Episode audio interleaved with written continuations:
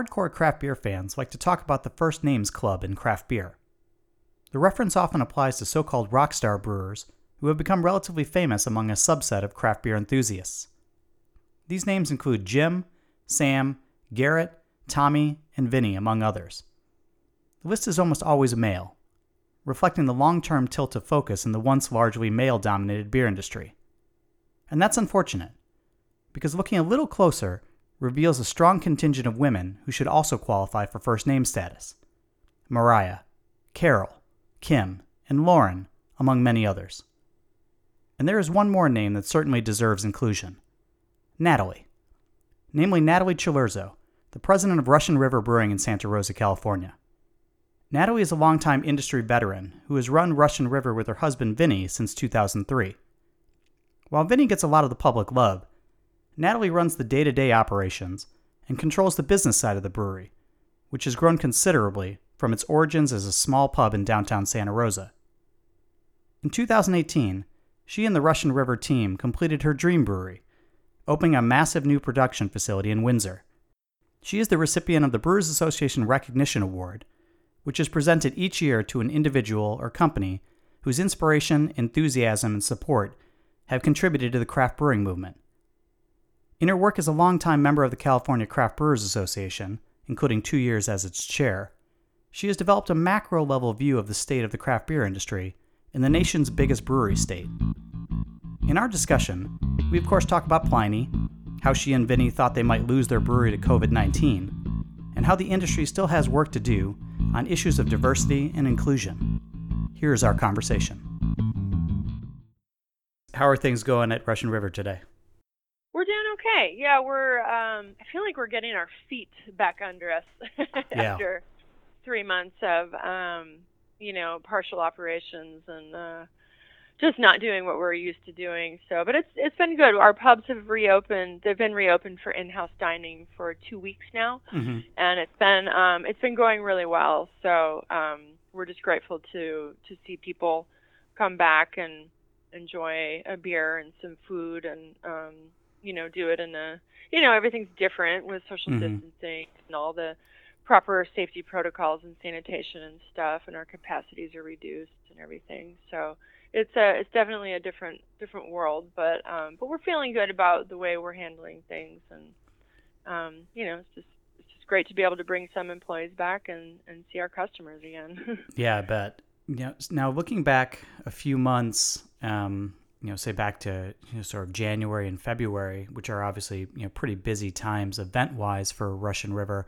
What what did you know? When did you first start to see things starting starting to concern you with regards to COVID? When were you sort of looking at things and saying, you know, these are you know this is going to be something we're going to have to tackle, we're going to have to address. I, you know, I think it was really not until after younger. I mean, we're Mhm. we're grateful that um, it really did not.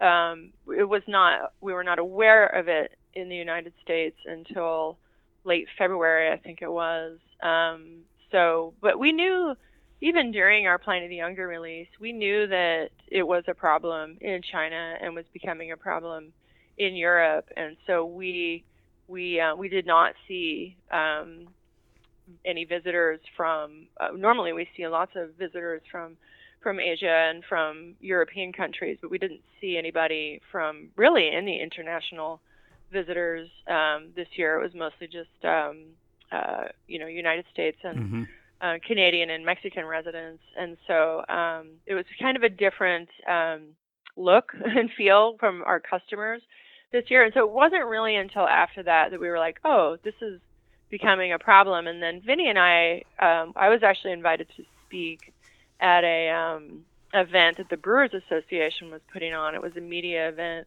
in New York City, and it was Mhm. about women in beer and so I was on a panel and I was, you know, I sent some beer out and then I ended up getting sick and I think it was just a cold, but it was a really bad cold. hmm And I ended up um not, you know, I was not comfortable traveling because COVID was or you know, because the coronavirus was was being becoming apparent in the United States.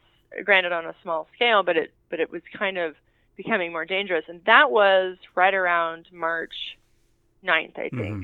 And so that was for me and Vinny like kind of our first big like holy moly, this right. is this could be this could be game changing because now you know we're not comfortable flying to New York City because a I was getting over a really bad cold and was on antibiotics and stuff and and I have asthma and so it was like okay if I was to get sick with that right now that could be really detrimental mm-hmm. and plus I was uncomfortable getting onto an airplane with the remnants of a cold and um, potentially spreading whatever I had to other people. And so I think it was right about that first week of March. We were all okay.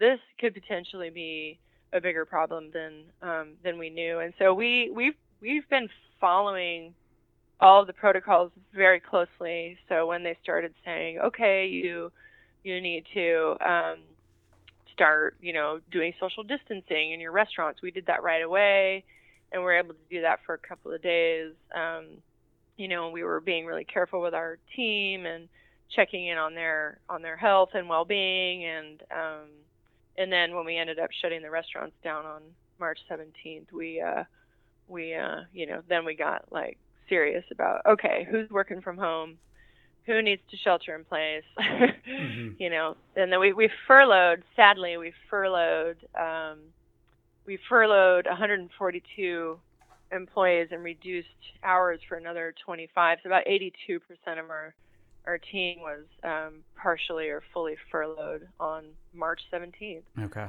So that was that was the big day.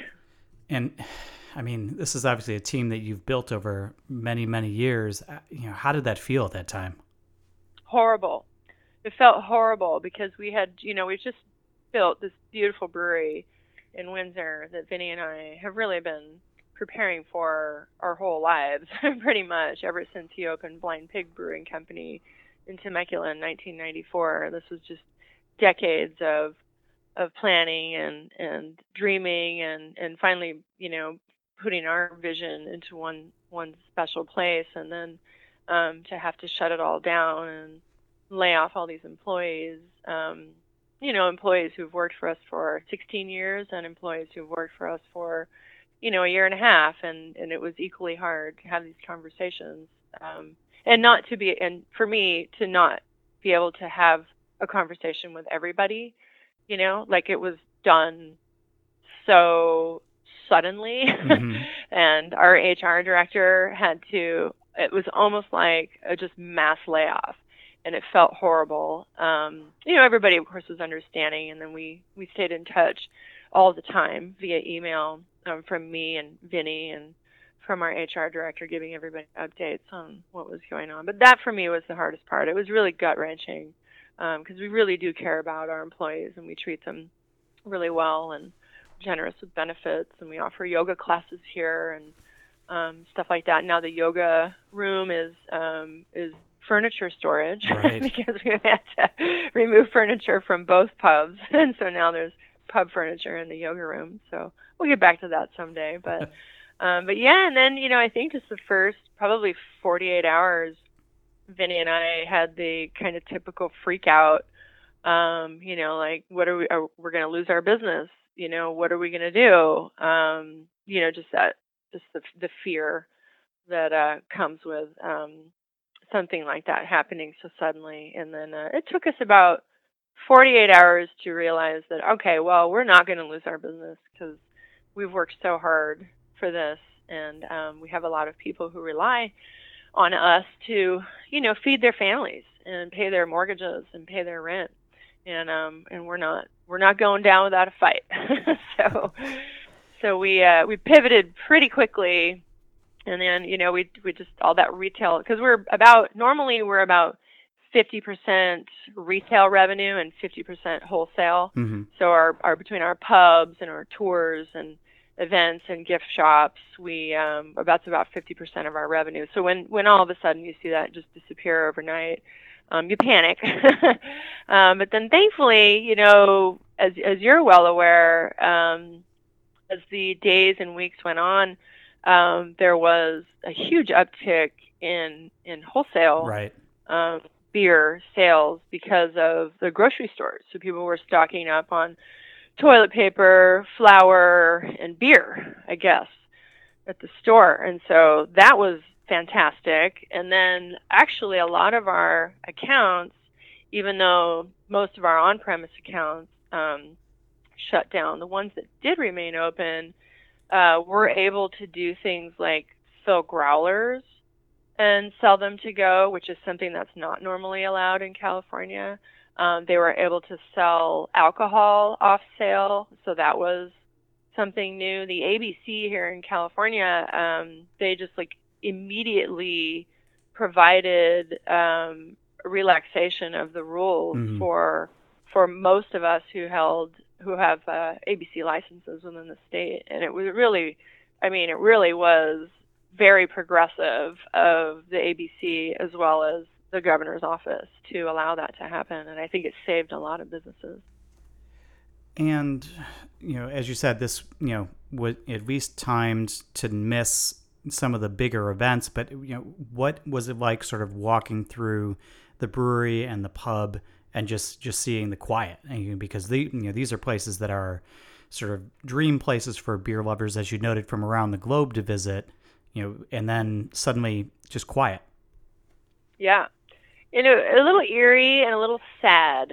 Um, you know, it's really um, there's like a, a lifeblood and an energy that you know brew pubs around the world have.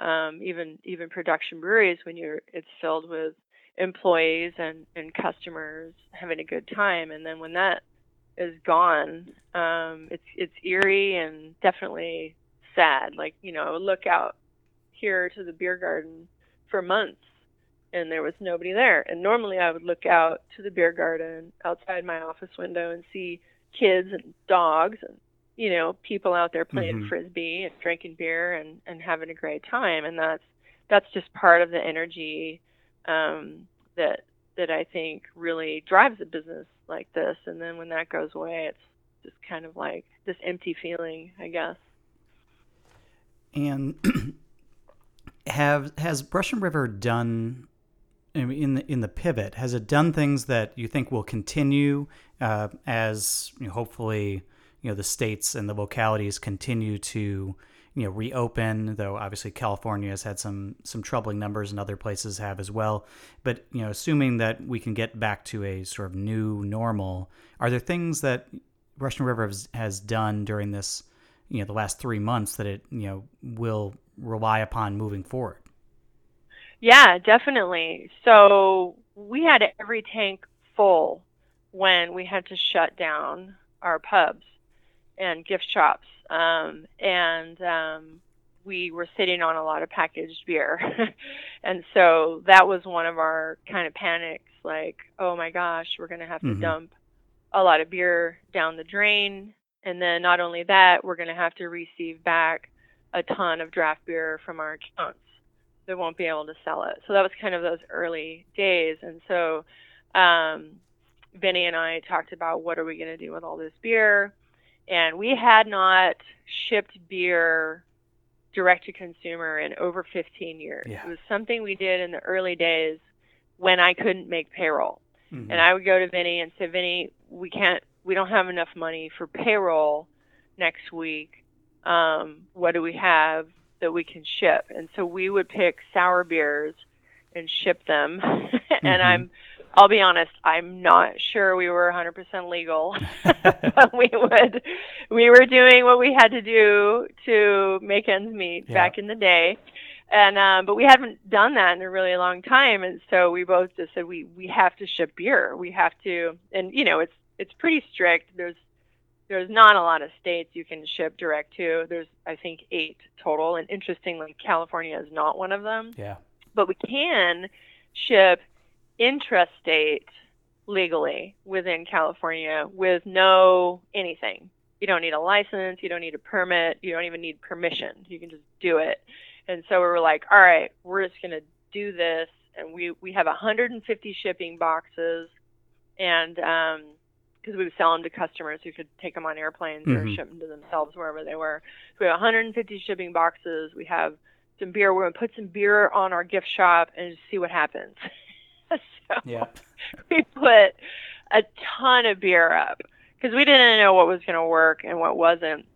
We sold, I don't even know how much beer, but it was definitely more than a thousand cases of beer Wow. within just a few days. We only had, like I said, 150 shipping boxes. Um, so we were scrambling to not only find shipping boxes from any supplier anywhere in the world, but we needed tape and we needed fragile stickers and we needed bodies Mhm. that we just didn't have. And so the first like round of shipping, it was me and Vinny, Andy, um, our assistant general manager in the pub, and like um, just whoever we could find that was was around, and we were just in that warehouse just packing boxes and putting putting. We didn't even have label stickers. Mhm. We we printed out on pieces of paper and uh, the addresses, and we taped the heck out of them on these boxes. And some of the boxes, we had five different shipping boxes for like the first round of shipping, and um, it was it was pretty janky.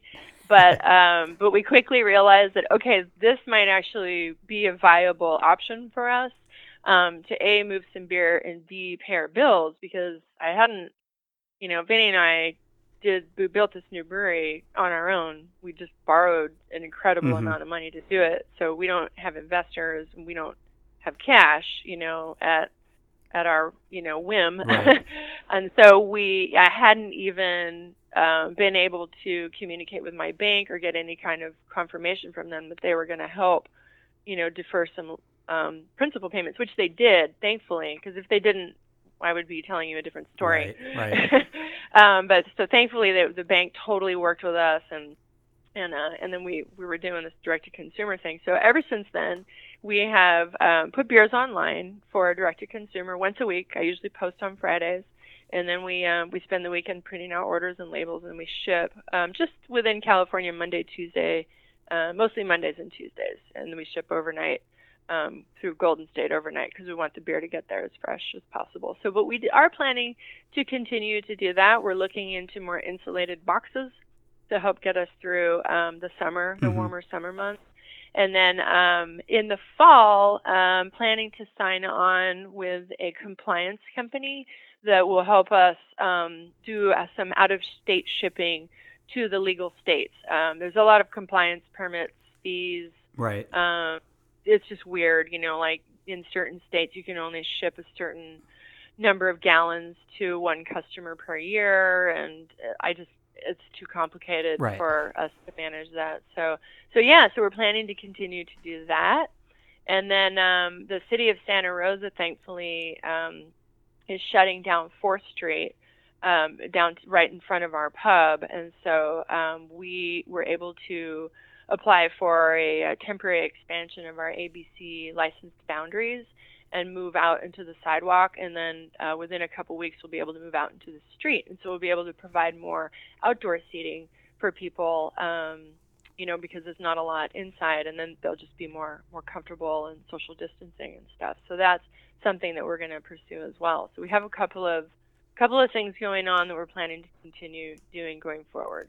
At any point when you were, you know, sort of putting together these boxes and just sort of doing all the hand shipping, Do you ever just sort of look over at Vinny and just wonder, you know, sort of how in the hell you ended up back in this situation that you might have been Yeah. in a decade earlier? Oh, it was we were in startup mode. It was totally startup mode. That's exactly what it was. I felt like we were opening our pub downtown again. And it kind of was it was weirdly refreshing. Yeah. It kind of felt good, you know, because you you uh you open your little business, you have a handful of employees, everybody does everything and then you know, you grow up and and you suddenly have 200 employees and you know, you have you've had to delegate a lot of things because you can't just you know you can't grow your company if you're continuing to to be in the weeds day in and day out. And so we were kind of back in the weeds. Mhm. and it was it was such there was only we only had 37 people working in the whole company between the Windsor Brewery which was just doing production and packaging and um, self distribution and then um, the downtown pub was um, we did you know we have one brewer down there and then we we, we were open for takeout and so we didn't we only had about 14 employees for three months downtown. And then we had our remote um, sales team, which is only about five people. So it was really only 37 people left within the company that were really working full time. And so, um, you know, we were all doing everything again. And I, for three months, I, I opened the mail and I mm-hmm. um, did the daily reconciliation of the um, the drops from downtown, which is we didn't we stopped taking cash. It was just credit cards and stuff. And I was just doing a lot of things that hadn't done in a long time. And same with Vinny. And Vinny actually, this is kind of funny. Everybody's kind of chuckling about this, but Vinny seems to love this direct to consumer thing. And he, every week, is the one in the warehouse packing the orders. And so if anybody hears your podcast, they'll know that it was very likely that Vinny personally packed their order. and I think that's pretty cool. And he seems to really like it. You know, I think it's kind of just taken us back to our roots. Yeah. it feels good. Just oddly therapeutic. Uh huh. Yep. kind of zen out in the warehouse.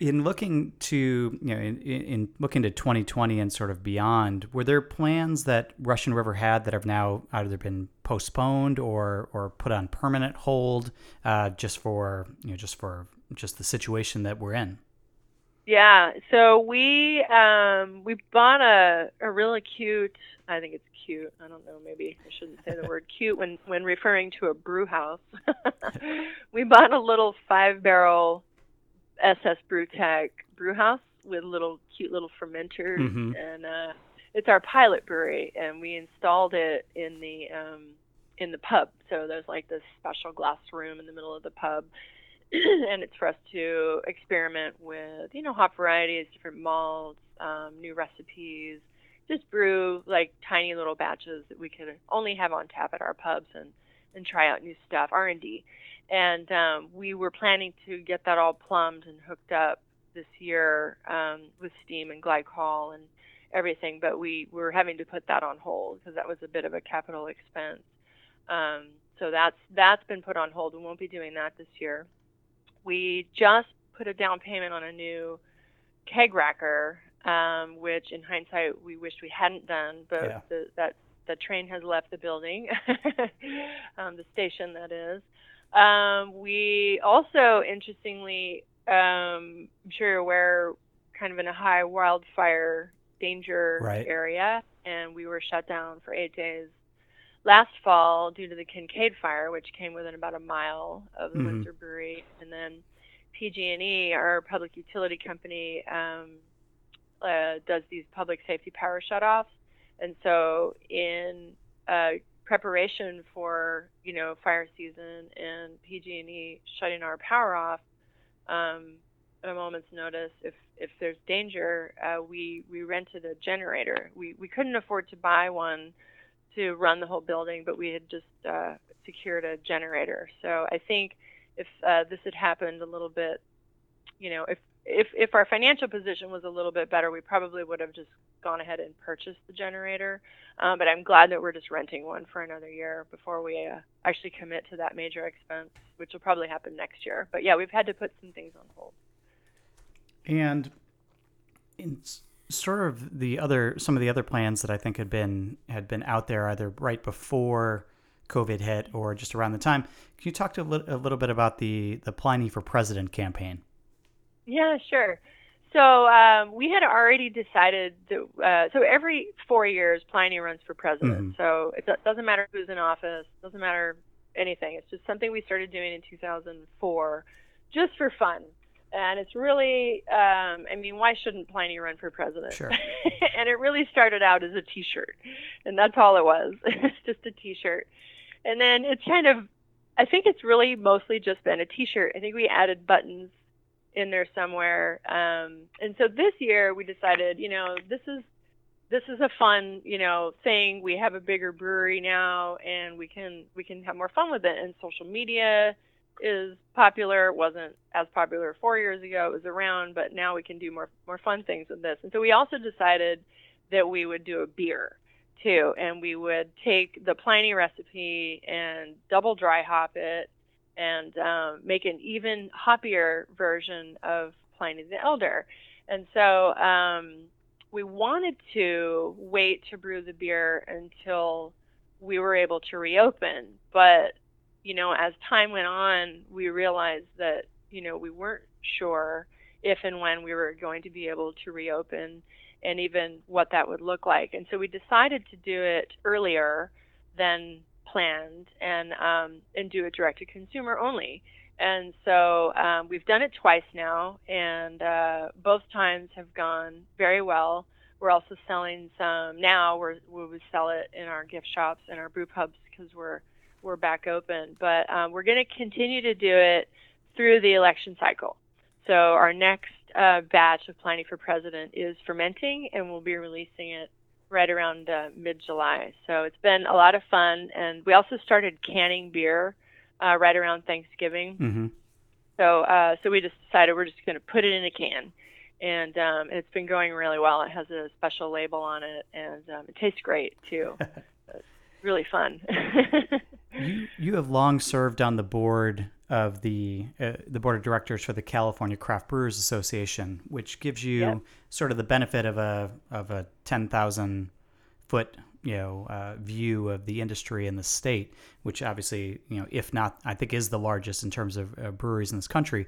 Can you mm-hmm. what from that sort of perch and that vantage point? How are things looking across the industry? You know, initially we had heard from you know Bart Watson at the Brewers Association and other you know initial polls that you know some breweries might only last a month to three months and you know the numbers were really atrocious. Thankfully that does not seem to have entirely come to bear though we are in the back stages of figuring out you know you know whether those numbers will come to fruition at all. But from in california you know what is your view? What are you seeing?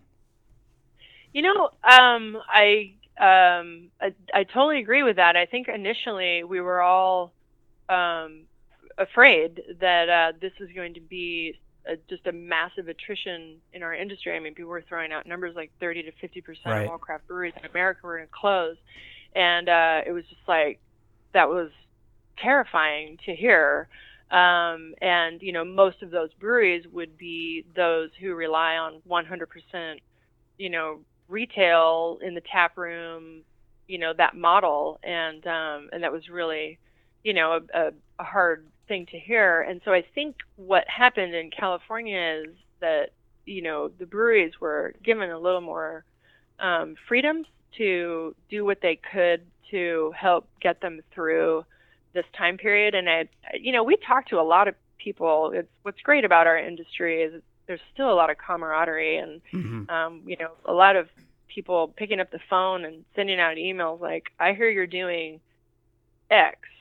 can you help me? So I know there was, you know, Vinny and I are, I guess you'd consider us seasoned vets yeah. in this industry. And so we were reaching out to some of the kind of newer, hipper breweries that are do only cans and do pretty much only direct to consumer. And so, so they were totally willing to give us some tips on um, how that all works and and uh, boxes and you know we're mm-hmm. all sharing model you know product numbers and vendors and stuff and you know a lot of uh just just kind of everybody pivoting and what to do i think the can van which is a a mobile canning company um, is doing a great business because so many breweries decided to start canning right. or canning more so that we could ship direct to consumer so i really feel that the prognosis is so much better than what it was three months ago. I've only heard of five breweries in California closing.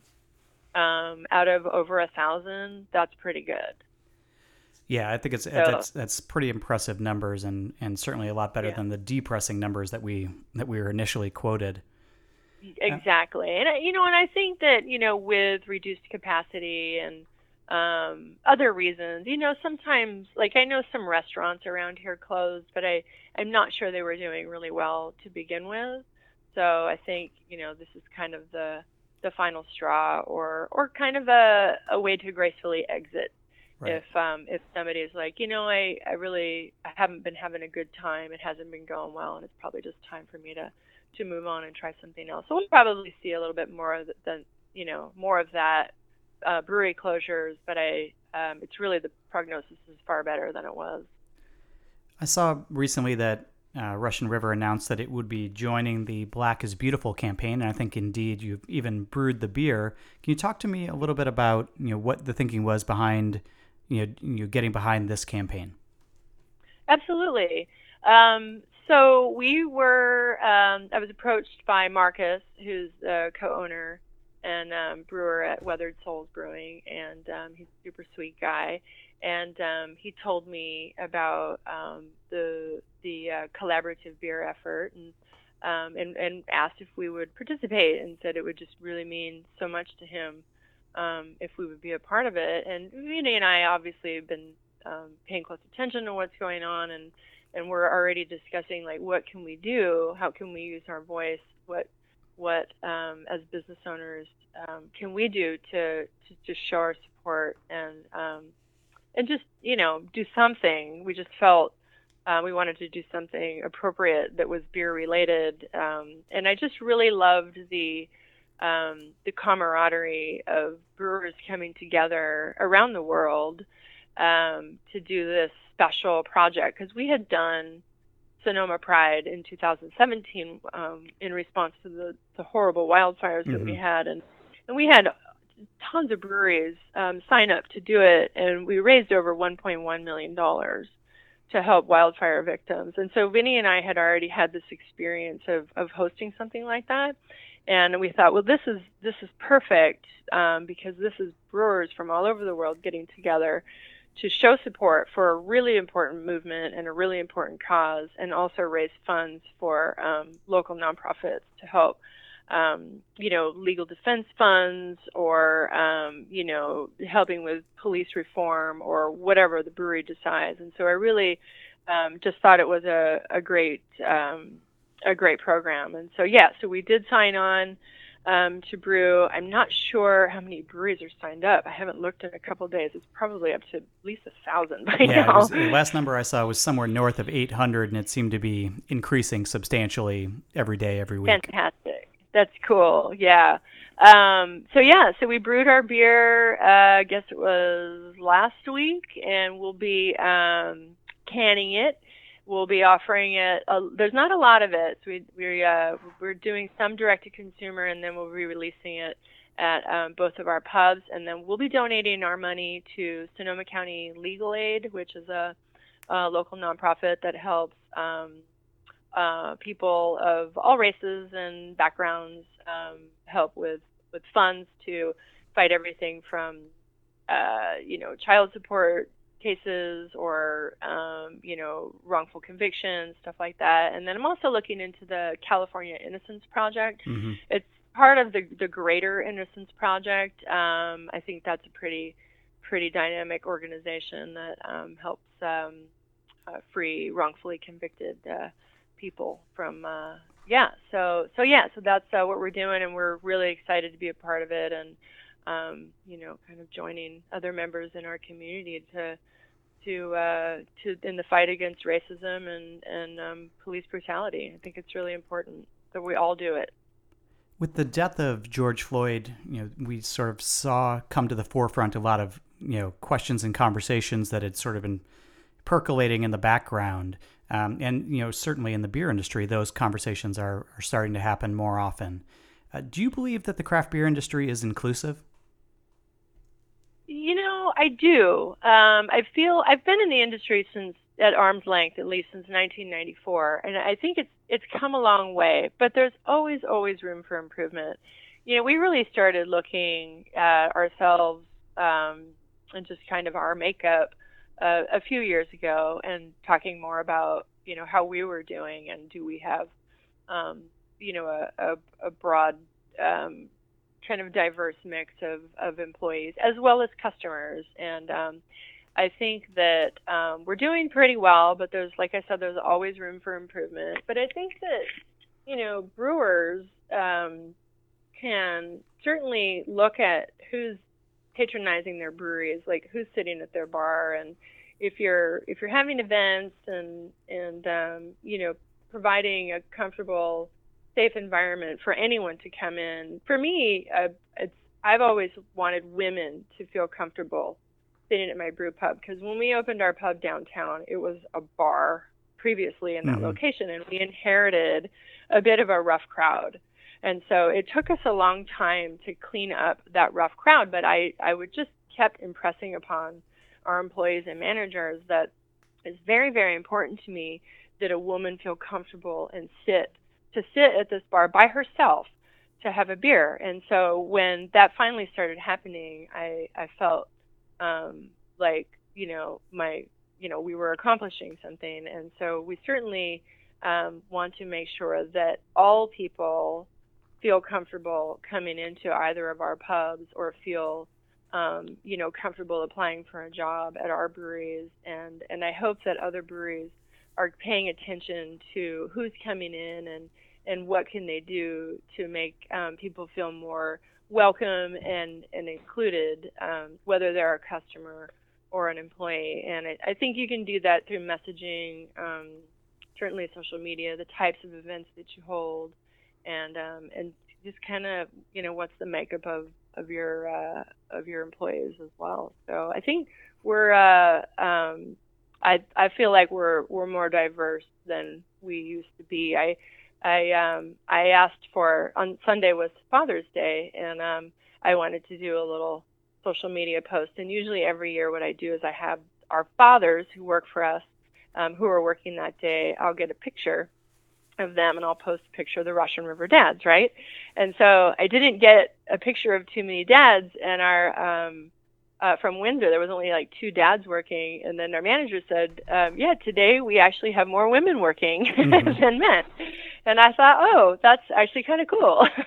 so that meant a lot to me. But um, but yeah, I think uh, I I feel like especially with Dr. J, you know, working with the mm-hmm. Brewers Association, and she's so awesome and getting out there and really having great conversations and putting on fantastic um, presentations for craft brewers. I think she's really helped to um, to open up that conversation and that dialogue and get us all talking about what we can do better um, going forward. So I certainly feel that in the 25 plus years that we've been in the industry that um, we're making definitely some progress in that on that front. I always felt like I was the only woman in an all white male industry mm-hmm. back in the early 90s. So um, yeah, but I think we're we're making progress, but always room for improvement. Do you think that we're making progress when it comes to you know people of color? Because uh, you know the Brewers Association, when talking about diversity, you know often does talk about you know trying to be more inclusive of women, and unquestionably that's been a long issue. Uh, but do you think it, the conversation with regards to people of color has been a more recent one and one that requires you know a substantial amount of more work? Yeah, I do feel it has been a little a more recent one, and I do think that that um, definitely requires more work. I I would absolutely agree with that, and I think that Dr. J has been um, doing a good job in, in spearheading that conversation and um, getting us all to reevaluate our hiring practices and our, um, you know, uh, customer base and stuff like that. So I, I definitely feel that we have uh, a long ways to go on that for sure. And sort of one final question: You had referenced uh, your husband Vinny earlier, and you know, obviously the two of you have been running Russian River together for a very long time. Can you talk a little bit about sort of the challenges of the partnership of sort of being married and then working with with uh, you know your partner as well, uh, and maybe even just how that how you if you've reflected on that at all over the last three months when, as you said, things have gone in, into more of a startup mode. Yeah, um, you know, working with your spouse um, is challenging, and it's not for everyone. Um, you know, I've met a lot of people who started businesses with their significant others, and either the relationship didn't work out or the business partnership maybe dissolved because they realized quickly that working together wasn't working. But Vinny and I um, somehow balance each other pretty well. We have different strengths, and I think that is key. Like if we were both brewers, you know the expression "too many cooks in the kitchen." Mm-hmm. I feel like um, I feel like when when brewers get into business together, um, especially husband and wife team, or you know any kind of relationship partnership, and everybody's trying to do the same thing, and you're kind of stepping on each other's toes. um, for me, I think that that can create some problems. But um, you know, Vinny and I don't agree on everything. Certainly, the canning thing was a huge point of contention because I wanted to can. Right. And he was digging in his heels because he was just adamant that can the quality of beer in cans will never be as good as bottles, and he's right. He's right, and he's not wrong about that. But um, but anyway, he finally um, caved in to me. and uh, I have a funny picture of him the first can run we did back in November, we were canning Mind Circus, and um, he was holding up a can of Mind Circus, and he's he's flipping me off. and then here we are several months later and uh, canning a lot of beer these days and we even are going to buy a little canning line yeah. so which is funny um, but yeah there's definitely a lot of give and take a lot of negotiation um, a lot of um, cooling off you know like learning to um, say you know just filter what you're saying and say I'm, uh, you know, maybe feeling a little uh, heated about something right now, and I'm going to walk away from this conversation when I'm feeling a little bit better and uh, revisit that later. But uh, we also lived in a teeny, teeny, teeny, tiny house in downtown Santa Rosa, and we realized that um, through construction that we were going to have a really hard time personally if we stayed in our tiny little house, Mhm. tried to run a brewery business and built this giant brewery up here. Yeah. So um, we decided quickly that we needed to get a slightly larger house. So we just um, got something with another bedroom and another bathroom, and so we're we're not stepping on each other's toes as much as before. So um, we we've found our our rhythm and our routine, and it works pretty good. And thankfully, we do enjoy spending time with each other away from the brewery. Um, even after we're celebrating our 25th wedding anniversary Wow. in two weeks, and um, you know, I'm I'm proud to say that uh, that we're doing great after all these years. Well, congratulations to two the two of you ahead of time and for making it through you know the craziness of the last couple of months. And I certainly wish you the best of luck uh, moving forward. And thank you for taking the time. Absolutely. Thanks for having me, Andy, and uh, have a great day. Thank you for listening to another episode of the Beer Edge podcast. This show is produced by Beer Edge and co hosted by myself and John Holl. We know it's lonely during COVID 19, so if you want to reach out, we look forward to hearing from you. I can be reached at BeerScribe on Twitter or via email at andy at beeredge.com. If you've got some time, and we know you do, drop a review on Apple Podcasts or wherever you get your pods. Be sure to check out our revamped Beer Edge website, where we're posting new articles every week. Also, be sure to check out John Holl's other podcast, Drink Beer, Think Beer, which drops every Wednesday. We'll catch you next week with another episode of the Beer Edge podcast. Until then, stay safe and healthy.